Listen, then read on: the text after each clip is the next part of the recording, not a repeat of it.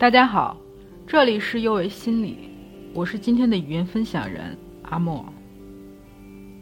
二零二一年十二月十九日，我们小区封了，因为离疫情高风险区太近，风控的风声一直在，所以家里多多少少有一点储备粮。我当时想，封就封了吧，不就是换个地方办公吗？又不是没宅过。十二月二十三日，西安封城。这个消息来的时候，我也不是很吃惊。最初，只是感觉自己在二刷疫情居家的副本，也正逢年底，需要汇总整理的数据材料一大堆，每日的工作排得很满，没时间去听窗外的声音。而从这天开始，我就陆陆续续接到了各类电话、微信，被拉进各种群里。有很多朋友从外地发来信息，问我西安封城的情况，我们的生活怎么样？还有几位武汉的朋友，当年他们封城时，我在网上帮他们做过心理援助，这时候也来问候。其中有一位女士。他很焦虑地问我很多疫情的细节，感觉比我还紧张。我一边安慰他，一边打开久违的新闻页面。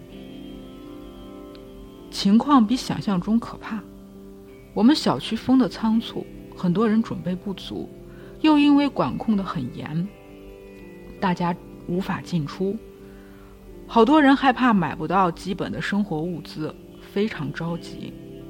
打开手机，几乎所有的信息都弥散着恐惧、焦虑、压力，像洪水一样的涌过来。安顿好各位来安慰的朋友后，我寻思着如何做一点事来帮助身边的人。但一个人的力量真的太微弱了，我也迷茫，自己能做什么？在这种混乱的情况下，我做了我们公司日常的群直播。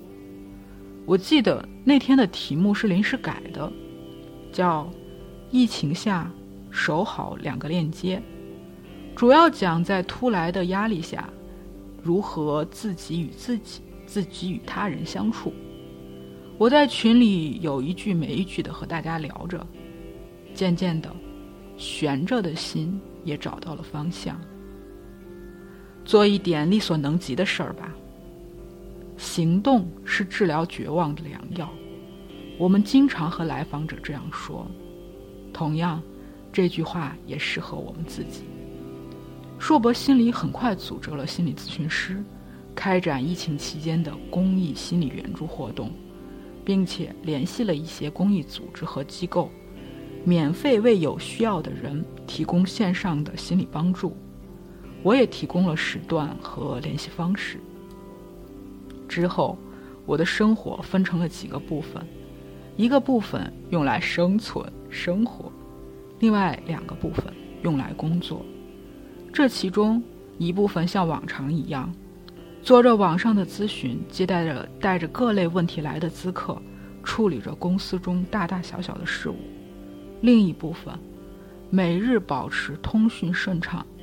等待需要的人找到我，并且我自己尝试录制视频，用短视频的方式进行心理减压的科普宣传。只有一部手机，一台电脑，自己录音、打灯、录像，边百度边剪辑。一条三分钟的视频的背后，可能用去了三个多小时。没空抱怨、沮丧。当朋友说看到我的脸就觉得压力都减少了，就算是句客套话，我的心也是温暖的。疫情居家第十八天，我留的公益 QQ 号闪动了。当我反应过来那是什么意思的时候，有一瞬间，我脑海里铺山倒海的涌进了超多的信息。第一个感觉是害怕。生怕会是一个自己接不住的状况。接通语音，听到对方一声略带紧张的“是张老师吗？”我又习惯性的笑了。你好，我是。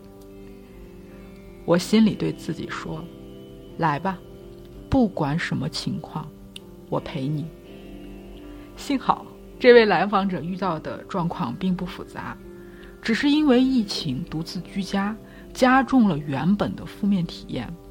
我耐心地听他讲述自己的故事，帮助他梳理情绪。渐渐的，他的声音放松了下来。最后，他说：“非常感谢你，用你宝贵的时间听我唠叨。”我说：“也谢谢你的信任，这是我的工作。”挂了电话，我松了一口气。其实，我们面临的很多问题，就是简简单单的生活中就会遇到的事。只是在这个特殊的时期，其他的通道可能封闭了，而我们疫情心理援助活动像打开了一扇窗，告诉你，这里还有光，还有人可以听你诉说。